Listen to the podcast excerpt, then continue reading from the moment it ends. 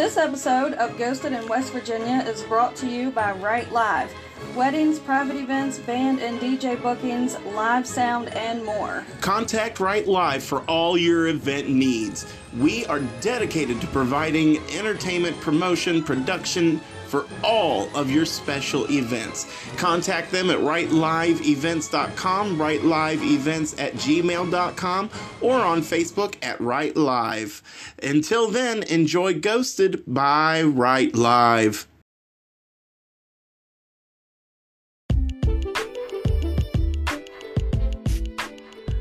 Hey, this is your boy, Alec McCann, and I am just here to tell you that we are still running our FSPCA fundraiser.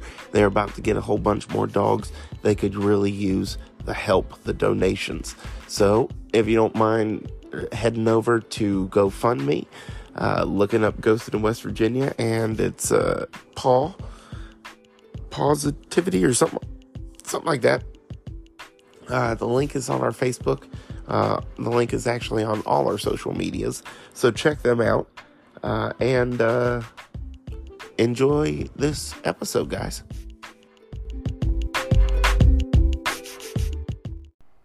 You're listening to Ghosted in West Virginia.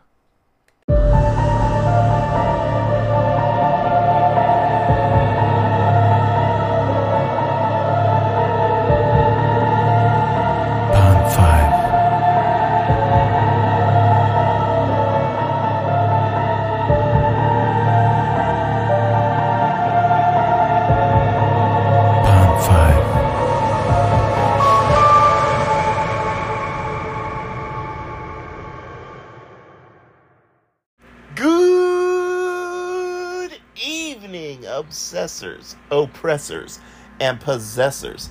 It is I, Alec McCann, and with me, as always, Julia. and this episode, and Oliver, yes.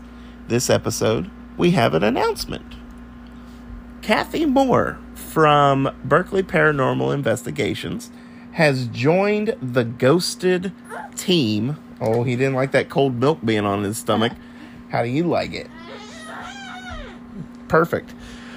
Has joined the team as a researcher, so everybody welcome her. Woo! And this episode is actually her inaugural episode. So I would like to thank Kathy for her contributions to this episode and for future uh-huh. episodes that we have coming up down the pipeline. Now, this does not mean that we aren't doing our own research. We are, but this is a lot easier for us to do uh, because the fact that we have a baby and and uh, we've got some stuff that we're you know trying to deal with.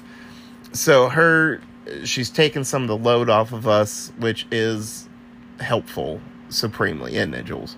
Yes. Supremely. Very much so. and we, uh, Jules and I had a, a good talk about it beforehand, you know, because I, I told her, you know, with Oliver and soccer and all the stuff that we're going to be doing, plus I work, it's going to be hard for us to get our own independent research done. So the individual episodes, if they're not a compilation, um, some most of the research will probably come from her.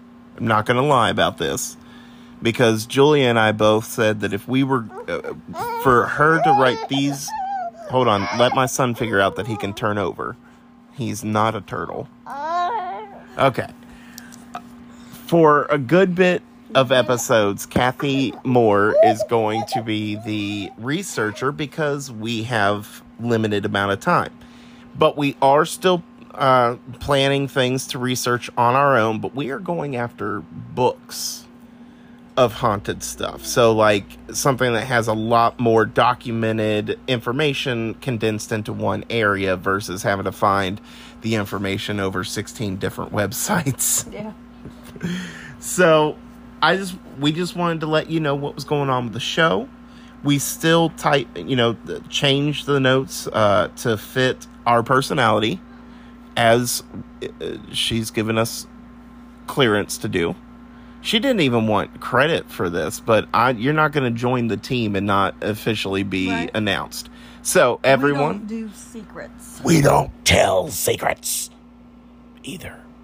So, um, everyone, welcome Kathy and uh, round of applause, Jules, if you would. Very good. I love. You hear it? Probably not. There we go. Yeah. Let's get the real ones out. Okay.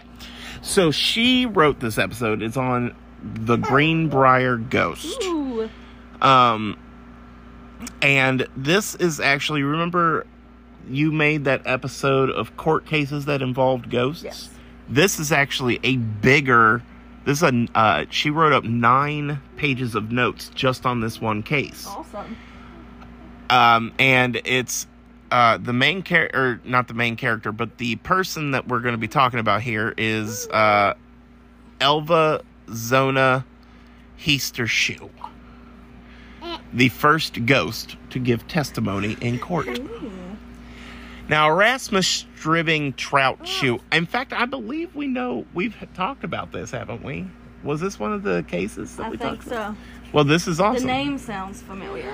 Erasmus Stribbling Trout Shue was a blacksmith who had moved from Droop Mountain in Pocahontas County, Virginia to Livesay, Livesay?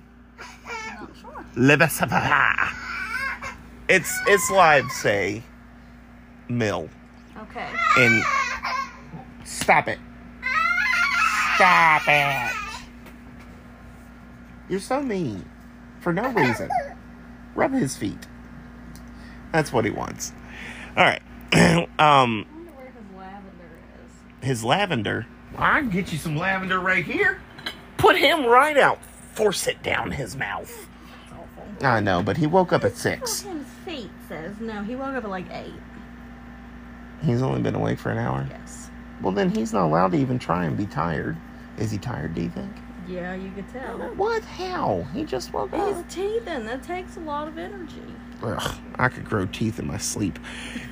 All right, I'm gonna plug all yours out. All right, you watch him grow right back. I got spares. He was a big man that posed a striking figure while working on shoes over the blazing fire. I'm sorry. He's working on shoes over a blazing fire? What? He's a block. Oh, what are they called? Blacksmith. Black Blacksmith. blacksmiths do not work on shoes. No, but I don't know. he's he's Did they make shoes with fire? Back Maybe he was making like a shoes for a knight, ah! like armor. Hey, this is Greenbrier, West Virginia. We don't have knights. Or where's Greenbrier? I don't know. There is one in West Virginia. It's Greenbrier County. That's where the Wrong Turn movies took place. Okay, well, the Wrong Turn movies don't have nights, and so I've they. been there. Only threw it in the middle of the night, which was terrifying. Um, so he's making shoes over a fire because they don't melt from the rubber. The young ladies of the area would make excuses to go see the handsome blacksmith. Oh, apparently he is a blacksmith. How do you make shoes over a fire? We That's still have to like be able to mold the rubber and stuff. That makes you a blacksmith?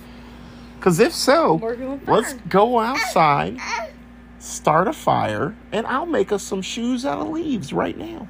Oh, good. Yeah, like a like a genius. We might have some old tires. You can make. Some Oh, I could make some good shoes out of some tires. You talking about? Are we talking Goodyear? Mhm. Oh man, them rubber. You could, you could, you could, you could. You've lived here too long. them rubbers. Now look, you could, you could stop a child with that kind of power from ever existing. He's so spoiled.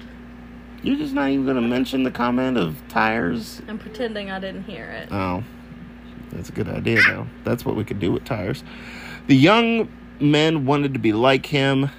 Elva Zona Heaster was a resident of Pocahontas County who went to Greenbrier to sell eggs and vegetables. How long ago was this case?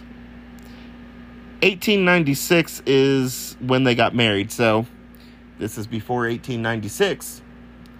So maybe they were. I don't. They didn't have knights in 1896. What's wrong with me? Are you sure? Yeah, I'm positive they stopped using knights when they found guns. Um, there she met Erasmus, aka also known as Lil Wayne, or also known as Edward, because no one wants to call him Erasmus. I would. I mean, Erasmus. Hey, Rasmus. Erasmus. Erasmus Seaver. Um, or they would just call him Trout.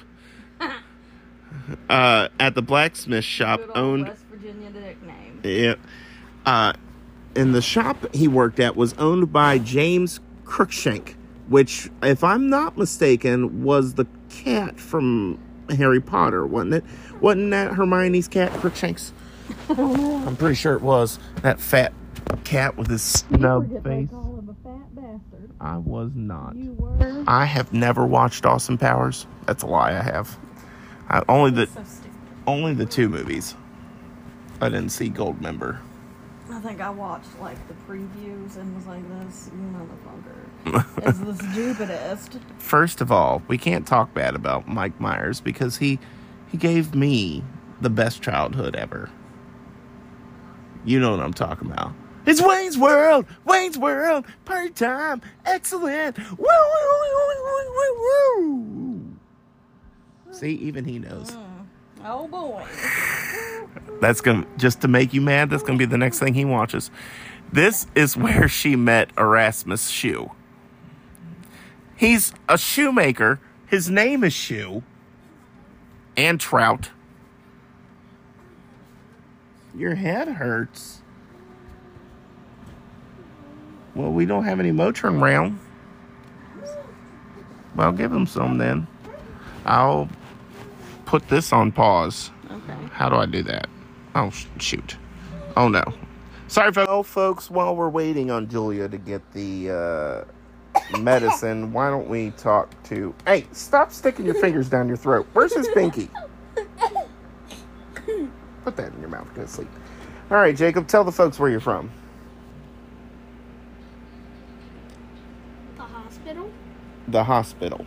Yes. What did you do in the hospital? Sleep to my mother. Yeah? Yeah. What's your favorite thing that's scary? Hmm. You have to remember, people are listening, so you gotta, gotta try and be a little faster with your answer. Just a tiny bit faster. Okay. all right. Uh, we'll move on to the next question because your mom is coming, so I don't have to ask you any more questions. Yay! I'm from the hospital, by the way. You already said that. Here. It's good to say it twice. Like the city that was so nice. Like a pro. I know. All right, just really, you have to have some. Yeah. All right. Head out. All right. Let's see here. So, hey, shut our door for real. That is super loud out there. Jacob. Sorry, folks. Give me a second. Turn the TV down and shut our his head door. Hurts. Your TV is loud. We can hear it through the wall, homie. Jacob, just go. Oh my goodness. If anybody wants some children, you can just contact us. We'll get rid of them fast. So she meets the shoemaker, Okay. Erasmus Shue, at his blacksmith shop. Not his blacksmith shop. Hermione Granger's cat's Shot. shop. Elva Zona Heaster preferred to be called by her middle name, Zona. These people make some real strange choices in names, Yeah. even for this area. I say that, but I knew a man named Rabbit and Squirrel. And Fox. Hmm. Or maybe Squirrel. No, oh. Rabbit was the man I knew. Squirrel was his brother. They're from church. And they were old and ready to pass when I was born. I graduated with someone who went by Bear. But that's that's understandable. Was he a big man? Oh yeah. Well, then that's understandable. You call me Sasquatch all the time. Now, Erasmus was taken by the young, lovely Zona, and she was smitten with him. So they decided that they wanted to get married.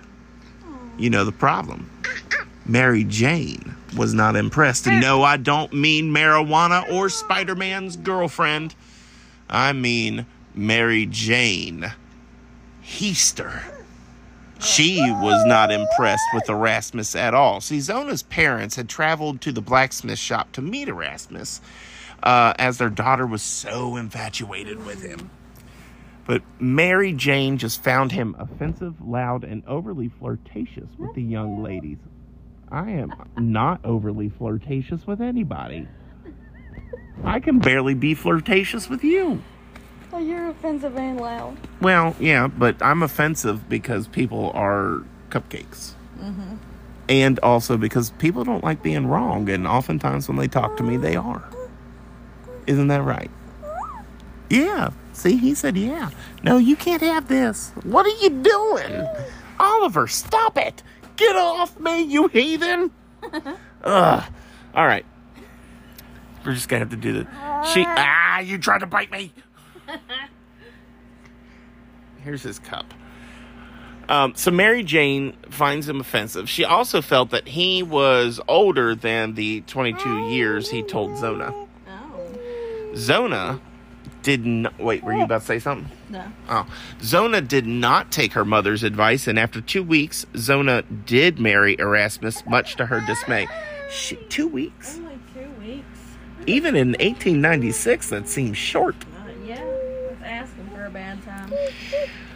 Asking to end up dismembered in a freezer. They were married in a Methodist church on October 20th, 1896. The union caused a rift in the family, and Zona moved away and did not communicate with her family anymore. Sadly, this decision would torment the family for years. Zona was happy to be a wife and started fixing up the two story house that they had. So the family was tortured, but Zona was perfectly happy. She said, "Ha, screw the family." Yeah. Now Zona was very quickly became an abused wife. Erasmus ruled with a quick temper and heavy hand. In fact, January of 1897, Zona, under the doctor's care for uh, suspected pregnancy, um, and this was not good news to Erasmus, who continued to abuse Zona. While under the care of her doctor, he seemed to be genuinely concerned and committed to her health needs. Um, I'm confused. Apparently, this was not good news. Her being pregnant. I guess so, but then it says he genuinely seemed, or uh, under while under the care of the her doctor, he seemed to be genuinely concerned and committed to her health needs. Maybe this next on September twenty second, eighteen ninety seven, Erasmus was on the way to work, stopped by a neighbor, uh, quote unquote Aunt Martha Jones and her son Anderson Jones. Erasmus asked if Anderson would go over and help Zona in a little bit after his chores were done. Erasmus kept coming to the house asking if Anderson had checked on Zona, and by 1 p.m., he was upset that he still had not checked on his sick wife. When Anderson, Andy, Could instead of going to ask this person to check on his wife, couldn't he have just gone to check on her? well, you're going to find out. Uh, when Andy, age 11, did go to the Shue house to check on Zona, he stopped at the hen house to collect the eggs, only to find that they had already been collected. Heading towards the house, he began uh, to have an ominous feeling. Getting to the porch, he found a few drops of blood on the steps. He knocked on the door a few times, and after getting no answer, he slowly opened the door. He saw, My God, why did he put the cold drink on me? ah! Ah, it's all over. Stop it. He propped it up so nicely against your side. God, because I'm fat. Um, he saw Zona with her legs straight out, one arm by her side and the other one. Oh Oh my goodness. The other one across her chest. Terrified, Andy ran back. Oh my goodness, to his mother, crying, Help! Miss Shue is dead! Martha quickly ran to the blacksmith shop to inform Erasmus. No one thought of checking with the police. Right? Um, upon hearing upon hearing of his wife's death, Erasmus ran out of the shop uh, and home to try and help his wife. He was in tears and crying for Martha to get Doctor Knapp. Doctor Knapp woke up, and when Doctor Knapp arrived, he was surprised to find that Zona had been moved into her bedroom and dressed for her funeral. Wow, he was like, "Let's get this on the way." She's dead. Ain't nothing we can do about it. Get her dressed, I guess. Um, now, this was strange as it was Victorian custom for the family and church ladies to prepare the female bodies for viewing and funeral. He had bathed, dressed her in her wedding gown of burgundy color with a high, stiff neck and a scarf that did not match uh, tied around her neck. He also had clothing and a pillow of each side of her head to help her rest easier. Every time the doctor would make an attempt to examine her body, Erasmus would cover her body and cry out for her. Oh my! I what a- remember. I remember. I shush. Because of you, all this is all over the bed. I've got lotion all up my back. Dude, stop! Ow! Oh! Get up and move. My goodness. I don't enjoy him anymore. We need to take him back to the hospital. Oh, man. Get that out of your mouth. Stop it. Oh. He's just biting everything now. Don't turn around and look at me like that. I'm not interested. Don't you bite me either. I need to get through this. The doctor is trying to find out if she's okay. I don't want your foot. I'll rub your foot if it keeps you quiet. Now, every time the doc- oh wait, I already said that. The doctor made more of a show of performing the exam than actually being able to do it. As a result of not being able to fully see and examine the body of Dr. Knapp. Wait, what? I'm sorry.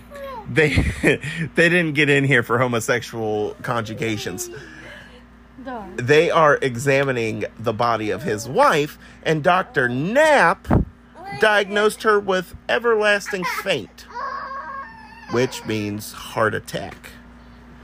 While descending the stairs, the doctor noticed a few drops of blood on the floor at the foot of the stairs and suggested that she may have had a miscarriage. It was not even known if Zona if Zona was pregnant. Martha sent word to Zona's family, and her mother insisted that she be brought to her boat, her boat home, her birth home, for the viewing. When Zona was put in the casket, Erasmus stood by it, always held her head. He placed pieces of cloth and folded sheets on either side of her head to help keep her comfortable. She's dead. There's no comfortability.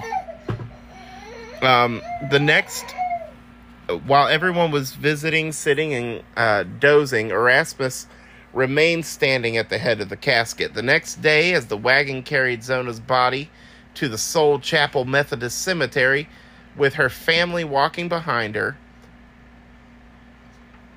uh, the services being performed, Erasmus continued to cry and grieve in the front of the casket.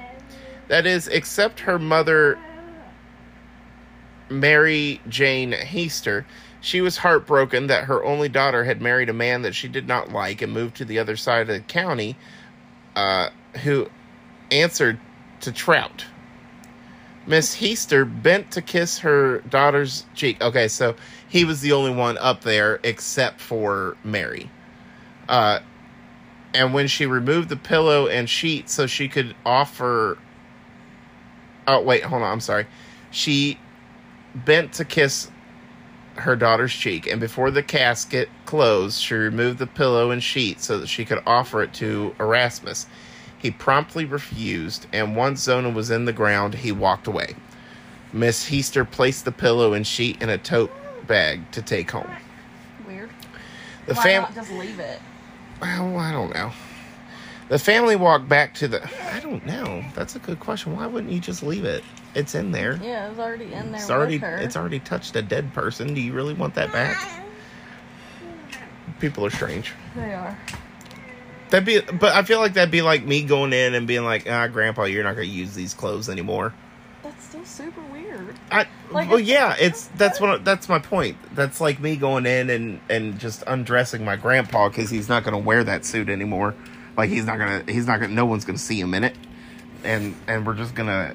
You know, the decay process is not nice to a body or to clothes. The family walked back to the house with many of Zona's friends and family thinking that Erasmus's display of grief was very strange but not really suspicious. Zona was uh her mother's her best friend. What? Zona I don't I don't in her grief Mary Jane started to sleep in Zona's room. I'm not 100% sure. It says Zona was mother's her best friend. Probably was her mother's best friend. Oh. in her grief, Mary Jane started to sleep in Zona's old room. This is, by the way, that's not. This was my fault. Uh, when I retyped it, I put stuff out, or I I I rushed through a bunch of stuff. But to be fair, the same situation. Oliver was around, and there was a bunch of tugging. So- quite a lot. Mary was a Christian woman and knew her Bible, and she began to pray without ceasing, as it says in 1 Thessalonians chapter 5, verse 13, which, I mean, a lot of people take that out of context, but we'll, whatever. Mary Jane prayed day and night for her daughter to come back somehow, some way, and tell her side of the story. Within month, a month of Zona's passing, Mary Jane started telling the family and friends that Zona had come to her in visions. She stated that she was in Zona's bed crying and praying.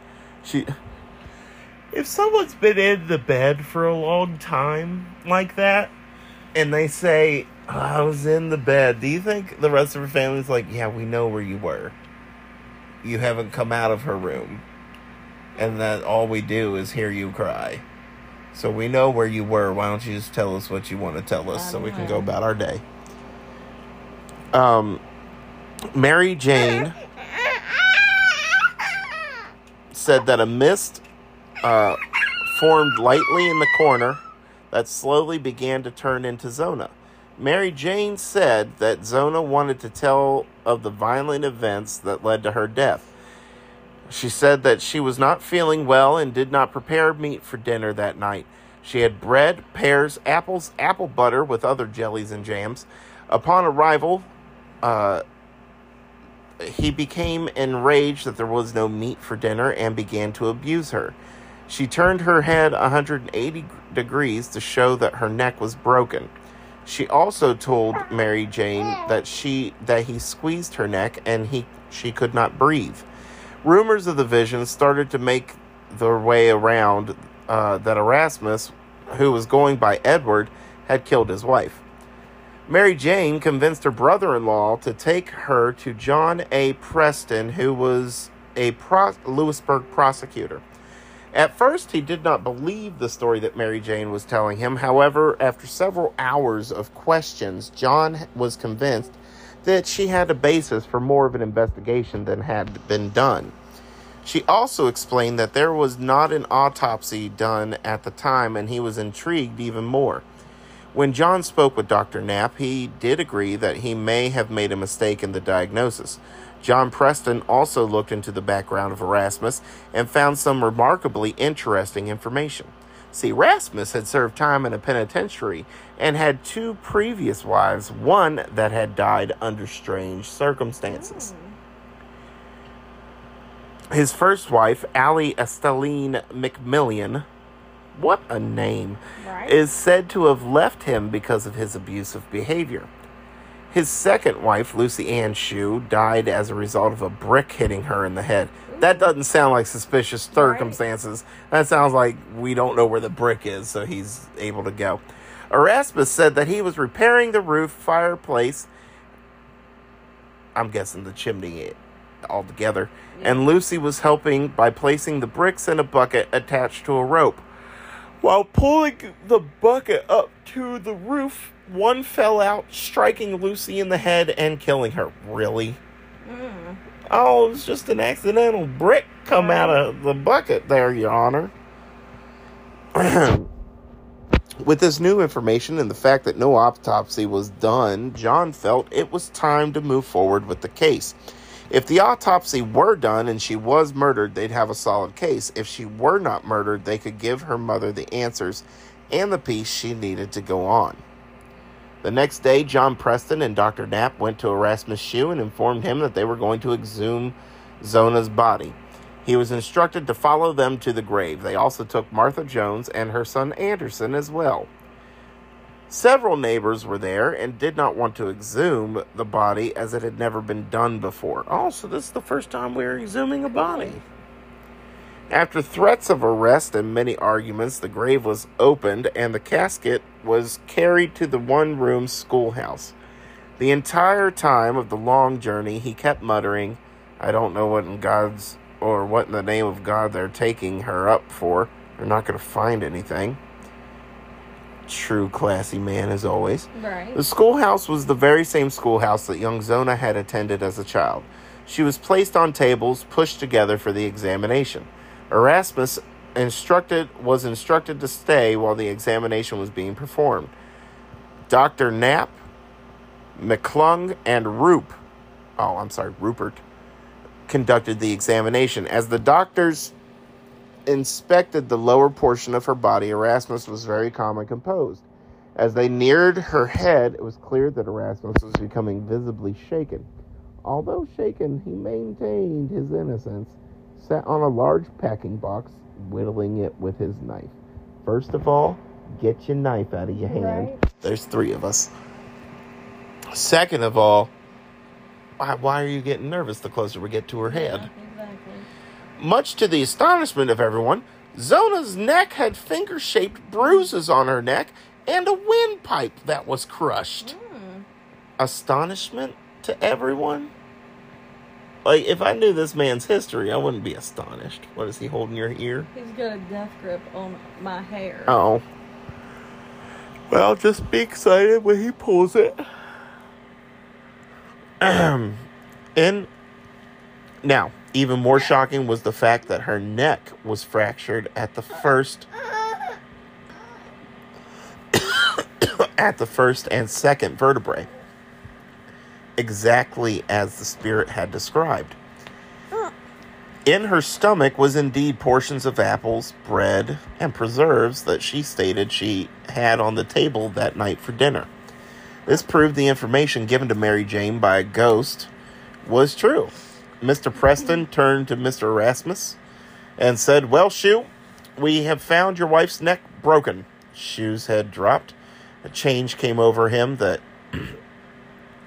uh, that, uh, uh, I don't know. shoes had dropped. Oh, and a change came over him. But it certainly proved his guilt. To, or, uh, um, okay, I got it. This is a, uh, this is Preston continuing on. So shoes had dropped. A change came over him that I can't explain, but it certainly proved his guilt to me. A coroner's inquest was held on March 1st, 1987. What? March 1st, 1987? That's quite a ways away. Yeah. Wow. Erasmus would not accept any responsibility for his wife's death. With the mounting circumstantial evidence, the jury charged him with murder. Arriving at the house the next day, Shue seemed in a brighter spirit and offered the party breakfast. When they accepted, he cooked the meal himself and then announced he was ready to go to jail. Okay. Um, he was ready to go to jail, all right. At Lewisburg, he was charged with the murder of Miss Shue and placed in county jail without bond to await the June term of the Greenbrier. Oh, dude. Greenbrier County Circuit Court for the trial before Judge J.M. McWhorter. Why don't we have names like this? I know. prosecuting attorney, Preston, and his assistant, Henry Gilmer, spent several more months seeking additional evidence against Shue, both fearing the testimony of Miss Heaster would not convict their prisoner. So his, be- his trial began June 30th of 1897. Oh, maybe it was supposed to be 19. It was supposed to be 1897 No. the things were mixed. Um, let's see here. He hired defense lawyers William Reekler and James Gardner. James Gardner. He's a famous actor. Incidentally, James Gardner was the first black lawyer. Oh, it's not the same James Gardner. Uh, to practice in a circuit court in the state. While Erasmus was on the stand, he claimed that charges were due to his mother in law not liking him and nothing more. She was being spiteful because of grief and nothing more. The jury learned that Erasmus was not only a horse thief, but also a liar. They also heard that Zona was his third wife and, circumst- and the circumstances of his two previous wives. Dr. Knapp was the first witness called. He told of conducting the post-mortem examination and finding Miss Shue's neck had result had or Miss Shue's death had been the result of a broken neck dislocated so perfectly that it escaped his observation for three days. At the same time, the physician pointed out that uh, the break was of such a nature that Miss Shue could not have done it in an attempt of suicide. That's a that's a weird like did they think they were going to be like, oh, she broke it to kill herself. John Pres- Preston was headed. He- Let me tell you what he was. He was hesitant to call Mary Jane to the stand as he feared the talk of visions would cause ridicule. The defense smugly called Mary Jane to the stand anyway and stated, I have heard that you have had some dream or vision that led to this post mortem examination. And Mary Jane assured the defense that it was not a dream, as she had never been more awake. She was able to describe the interior of the house and what was on the dinner table. She was she had not been to the house before. She explained that Zona was wearing or what Zona was wearing, where she was killed, and all of her injuries. The next person called to the stand was 11-year-old Anderson. He was able to recall that day. I can remember it well. It was Saturday. Mammy told Mr. Shue I had to go to doctor first and finish some work there. He seemed to resent this, but asked if I could go later in the day. Four times he came back to the house for me. Each time I was busy. About 1 p.m., he came again, and I agreed to run his errand. Going to the house, I felt that something was wrong. All the doors were closed. There was air about there was an air about the place I did not like. Reaching the steps, I saw a trail of blood, and that scared me. But I went to the door, knocked. No one answered, and I tried it, and found and finding the door unlocked, I walked on into the kitchen. The trail of blood continued across the floor to the dining room. The door, too, was closed. Once more, I knocked, and getting no answer, I walked in. Stumbled over Miss Shue's body, I did. There she was, stretched out on the floor, looking as dead as a doorknob. Doornail, sorry. Legs stretched out, looking right up at me through wide open eyes. She seemed to be laughing. I was affrighted, but still able to reach down and shake her. Mm-hmm. She was cold and stiff. Running from the house, I called across the field to Aunt Martha, Miss Shue is dead. As she ran to the house, I went down the road to Mr. Shue, finding him at the blacksmith shop with Charles Tapscott. When I told him what I had found, he yelled, and with Mr. Tapscott, started for the house. And I continued on to get Dr. Drew. Or, I'm sorry, Dr. Knapp, not Dr. Drew. Now, the jury was uh, left with circumstantial evidence. The judge cautioned them. There is no middle ground for the jury to take. The verdict, inevitably and logically, must be for murder in the first degree or for an acquittal. So he was like, You're not hanging this jury. Right. You know, let them go or getting out of there. On June 22nd, 1897, the jury convened for one hour and 10 minutes before they found Erasmus Shue guilty. The accounts of the Independent News make it clear that Shue was convicted of the murder of his thir- third wife on circum- circumstantial evidence and not because of ghost testimony. He was sentenced to life in state prison. Rumors of mob violence grew, sentiment crystallized, and on Sunday following Shue's conviction, a small mob gathered at the Meadow Bluff campground to take the prisoner from his cell in the county jail and hang him. Shue's fate, the mob decreed, should be the same he had judged and carried out for his innocent wife, death by broken neck. At 10 o'clock, they gathered at the rendezvous eight miles from Lewisburg. One man, however, decided his neighbors were making a terrible mistake. George M. Hurrah! Hearing of the plan, Hurrah mounted his horse and hurried over to the house of Sheriff Nick, Nick, Nickel, Nickel at Meadow Bluff. Stop! Oh my goodness, get rid of him. I don't like being a dad anymore. Oh, I've hit his feelings. He's not even crying, he's just making noise to make it. I know. You want your binky back, keep it in your mouth and keep quiet. There you go. Now, somebody. Oh, wait. Uh, so they. Uh, both men started for Lewisburg to protect the prisoner. But to reach there, they had to pass the campground. And somebody in the mob recognized the sheriff as he sped down the road on his horse. Several of the would be lynchers gave chase. They captured the two men at point of pistol. Sheriff Nickel drew his gun and was about to fire despite overwhelming odds when he recognized his assailant. Deciding to kill the gunman, even at the cost of his own life, the sher- sheriff tried moral persuasion. Mob leaders went with him to the home of D.A. Dwyer. There, after considerable argument, Sheriff Nickel won his point. The mob disbanded, giving the new stout rope with which they had planned to carry out the hanging of Shue over to the sheriff. Two days elapsed before Shue was removed from Moundsville Penitentiary to serve the remainder of his life. Once in Moundsville, Shue worked as a blacksmith and proceeded to tell everyone that he was destined to have a total of seven wives. On March 13th, 1900, Erasmus Trout Shue died in the West Virginia State Penitentiary at Moundsville at the age of 39 from pneumonia. And he was buried in White Gate Cemetery in Moundsville.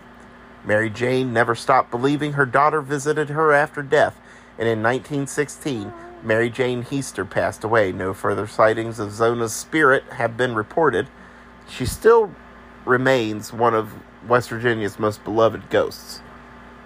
A state highway marker several miles west of town sums up Shue's amazing story.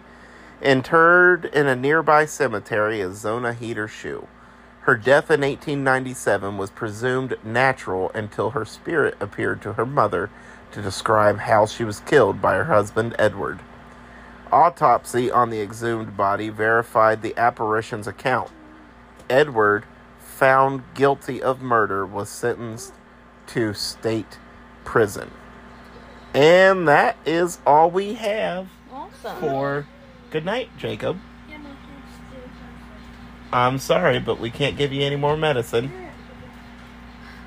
Bye bye. Oliver's waving at him. I know. Okay. So, that's the Greenbrier Ghost County Go- awesome. Ghost. What? Uh. Greenbrier Ghost County Ghost.